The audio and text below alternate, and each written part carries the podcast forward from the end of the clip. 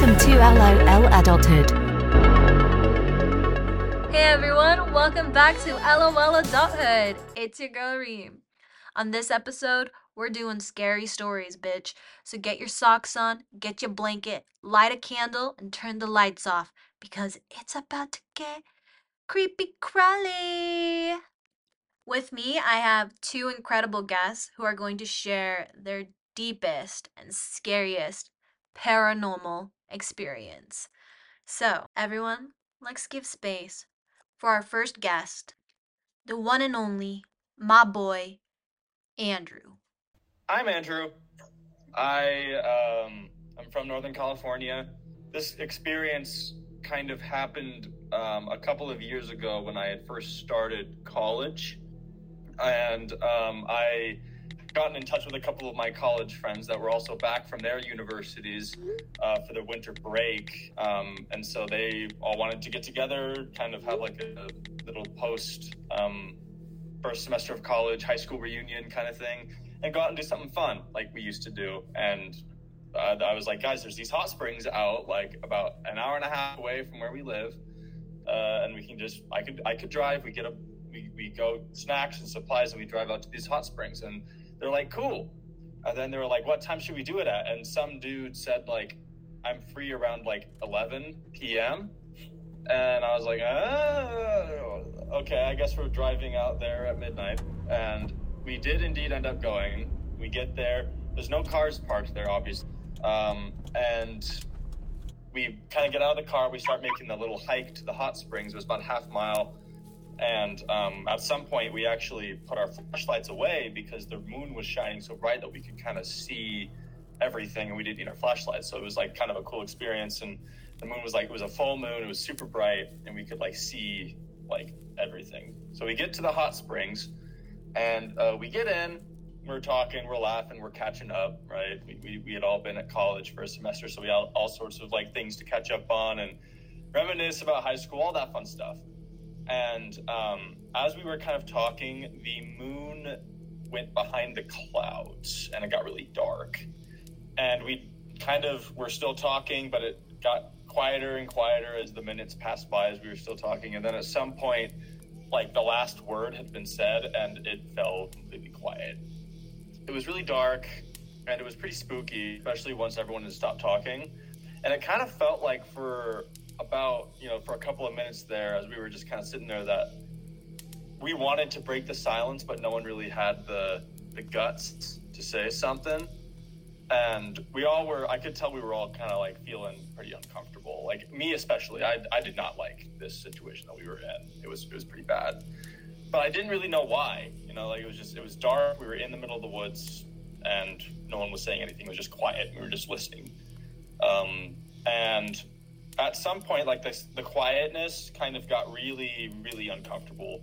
And right at that point, when I was about to like say something to be like, guys, maybe we should go, the moon came out behind the clouds, from behind the clouds, and it, uh, like, it was kind of bright again. And so where we were sitting in the hot springs, there was like a river went right past it, right? And because of the hot springs being there and it being in the middle of winter, uh, the air was cold, but the hot springs were hot, and that created a lot of mist, right? With the cold water from the river, the hot water from the hot springs, and then the cold air around. It was just very misty, kind of spooky looking. And then as I'm looking out around the river, about maybe 200 feet where we were sitting in the hot springs, there was like a bend in the river. I saw something come out of like some grass, some tall grass. It was this thing and it started to cross the river over to our side.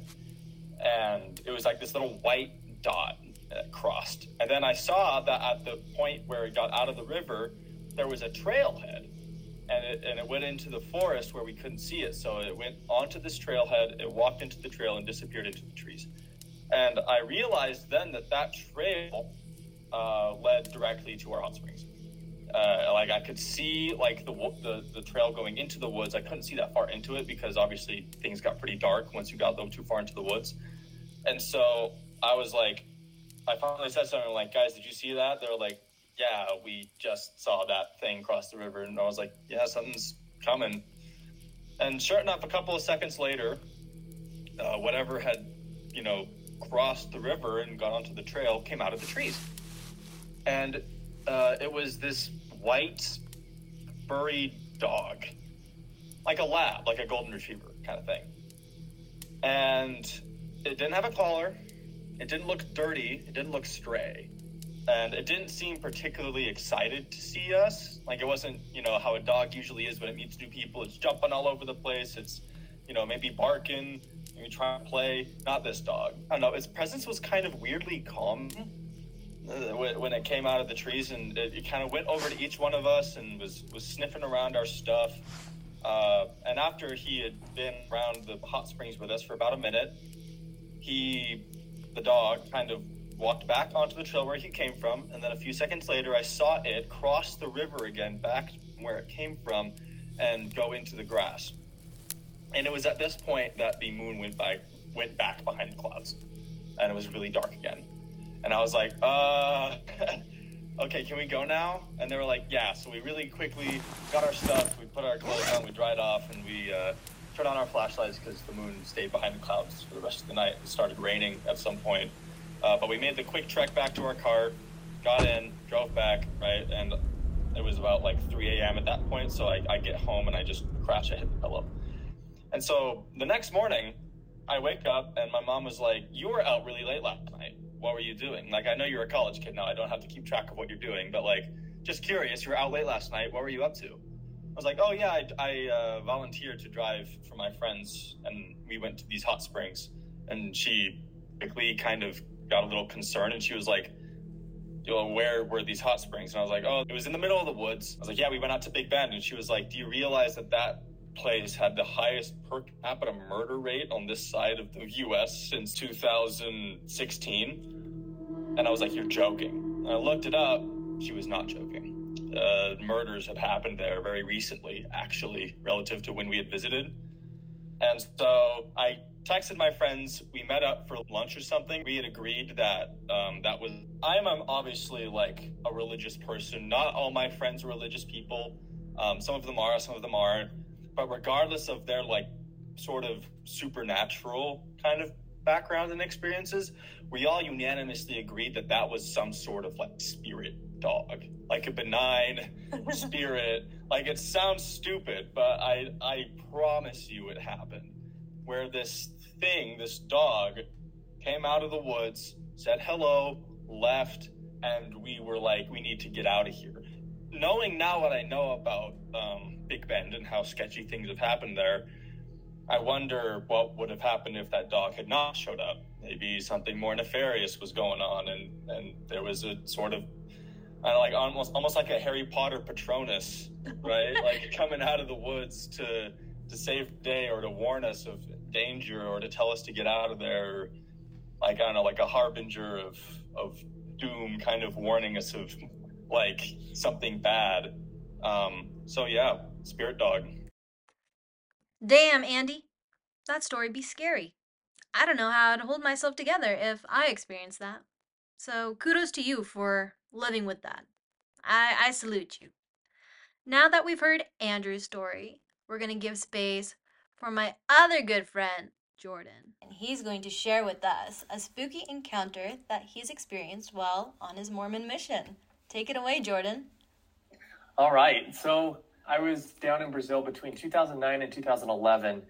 I was I served in an area outside of Goiânia, Brazil, and Goiânia is smack dab in the middle of the country.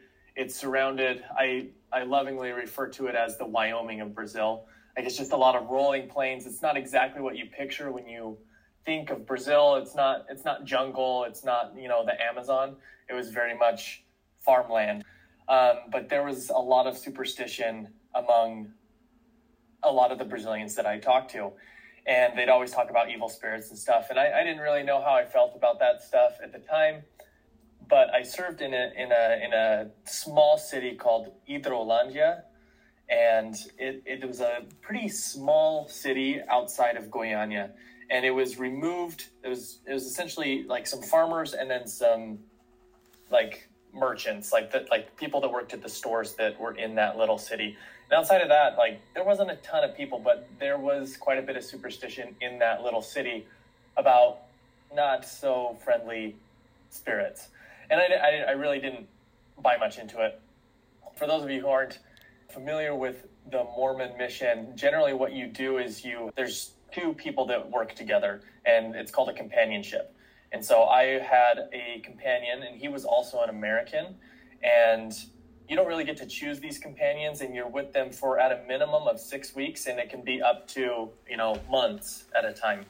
And you don't really get to get to choose when you switch companions. It's all up to the mission leadership, and so there's not a ton of agency around that. But and so I got along much better with the Brazilian missionaries, but unfortunately at this time I was with an American missionary, and I, I share this because um, this American missionary, he would uh, talk in his sleep quite a bit. He was always speaking in Portuguese, which is mm-hmm. the language that they speak in Brazil. Mm-hmm. And he was mm-hmm. generally teaching what we taught as missionaries in Portuguese. And so it was usually about the church and all of that. And I would frequently wake up in the middle of the night and hear him talking. But in this particular house, the city blocks are pretty large and the houses are small. And so oftentimes there's houses behind houses. And so to get to the house that we were renting at the time, you had to walk through this hallway and then there was a small kind of porch area in front of the house that we stayed in. And then our house was kind of surrounded by other houses and so there wasn't any windows to the outside. It was just like we were in a cement block and then a porch that looked over someone else's backyard. The room we slept in because we shared a room we were like roommates this room was pitch black. But this particular night, I remember I fell asleep and I woke up in the middle of the night and my companion was just rattling off in Portuguese as usual. And I just kind of like laid there for a little bit and then he started to kind of trail off. And this is where things got a little weird. To this day, I don't really know what I think about what happened, but his confident Portuguese teaching kind of faded into almost like a whimper and then it went really quiet. And like I don't have a ton of like I didn't see anything because it was so dark in there. But I don't know if anyone has ever been in a situation like this, but I could I couldn't see it, but I could see it. I could feel something in the room and it moved across the room and I could hear my companion whimpering and whatever it was, my eyes were wide open. Was pitch black, couldn't see anything, and whatever it was crouched down and I was laying on my side in my bed and it crouched down and looked at me. I could feel whatever it was was inches from my face. I have no words to explain it, but like the feeling that I felt, like I couldn't move, I couldn't say anything, and my companion went completely silent at this point. It was just a very sickening feeling. Like I said, I don't know what that was. I didn't see anything, but it was like this ethereal feeling and I could tell something else was in the room. In the moment, it, it, felt like it lasted, you know, an hour, but it could have been 30 seconds. All I know was like I was paralyzed with fear, and eventually, whatever was right in front of me, it seriously felt like it was inches from my face, and it felt like it was looking at me. Whatever it was, got up and left, and I couldn't. It's not like I could hear footsteps or anything. Whatever it was, left the room and almost immediately after that feeling left, my companion started mumbling again and teaching in Portuguese. And it, it has freaked me out ever since. I don't, I have no explanation for it. And uh, because I wasn't, I didn't really get along with this companion. We didn't really talk much. I never even brought it up with him. We never talked about it. So I don't know if he experienced something similar or if he just kind of slept through it or I don't, I don't know what happened with his night talking or talking in his sleep or whatever you want to call that. This is like really interesting. One, he's an American missionary and yeah. he is sleep talking, which is already weird. But he's not even sleep talking in English. It makes it scarier that he's doing it in Portuguese. I woke woken up before to him talking, but it was it was different this time. That is so intense. That's and then you're in like some form of sleep paralysis. At that time of my life, I was very much believing in you know the power of the Mormon priesthood. Yeah. And so, like, I don't know if I would have like tried to cast it out or perform some sort of exorcism, but like, whatever I wanted to do, I couldn't do. Very unexplainable. I know a lot of people have encountered similar things like during sleep paralysis is like they they feel this like really intense energy in the room and it's like a figure and it just mind links with them so there's like you don't even have to say anything and it's just you understand its energy and its intentions and you're like you're like just stuck Yeah. Yeah. I, I, I've never really thought about it in that sense. And obviously, I'm 10 years, 10 plus years removed from this, right? Yeah. It's been over 10 years. So, like, it's hard. I don't want to project my current feelings back on that experience because I'm so far removed from it. But if I were to say the energy there, like, it, it wasn't malicious per se, it was almost like this curious energy, but also a dominant energy. Like, it was dark and heavy. I didn't feel like I was in danger. I just hmm. felt oppressed. Like I have control here. Like you can't do anything. I'm going to sit here until I want to leave kind of thing.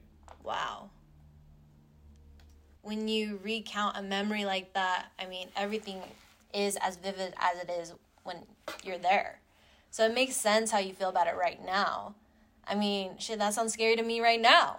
When you were in that room what were the things you were feeling? When my companion stopped talking and whatever it was either entered the room or I realized that it was in the room. I don't know if that's if the, if it was in the room the whole time and I was just listening to my companion so I was distracted. The presence became known. It was immediately like a heavy feeling. It was dark and and it was almost like it was curious. When it was in front of my face, it was almost like a power play they're just letting you know hey i'm here Yes. Like I'm here whether or not you want me here and you can't do anything about it. when you were serving this mission did these type of beliefs have a name The Brazilian people would perform these kind of rituals where they would take something that reminded them of someone that has passed and they would go out into kind of the bush, kind of like uh, away from the city. It, it could be on the side of the road, but it wouldn't be where everyone is. And they would kind of set up like sometimes there was alcohol like a like a wine glass filled with wine and then sometimes it was lingerie of, of, of someone or just a piece of clothing. I saw uh, quite a bit of these just walking through these streets because i didn't i wasn't allowed to drive for those two years that i was there. Like i did a lot of walking. And i'd come across these and oftentimes they would sacrifice a chicken. And it was usually a black chicken. And they'd sacrifice this chicken like a some some token whether that like i said whether that was the the drink like they were remembering a fond memory of a a dinner and so they were trying to conjure up some sort of communication with the other world whatever that looked like and i don't i don't know if it was always someone that they had known and they were trying to reminisce or if it was they were trying to conjure up something else that had nothing to do with a memory or a person that has passed on, if it was just communication with another realm. A relatively common belief there that stuff like that could bridge the gap between the the dead and the, the living. Wow. Well, thank you for sharing that with me. I really do Oh, yeah. appreciate it. And yeah, I I'm always skeptical of people's, you know, stories, but when you have one of your own, it's easy to to be able to relate it. And so hopefully it was something somewhat relatable to someone else that's had something similar. big shout out to both of these guests for taking the time to sit down and share these amazing supernatural stories. I really do appreciate and value both of you. So, again, thanks. And to everyone out there listening, if you have an experience you want to share that's crazy or out there or scary, feel free to hit us up on Instagram and TikTok. We could possibly feature your story here on the show. I would love to hear from you. Thank you for listening to LOL Adulthood. New episodes every Wednesday. To help fund our journey, check out the link in the description. Every penny allows us to grow and dedicate more time to this passion. XOXO from your Adulting Guide podcast.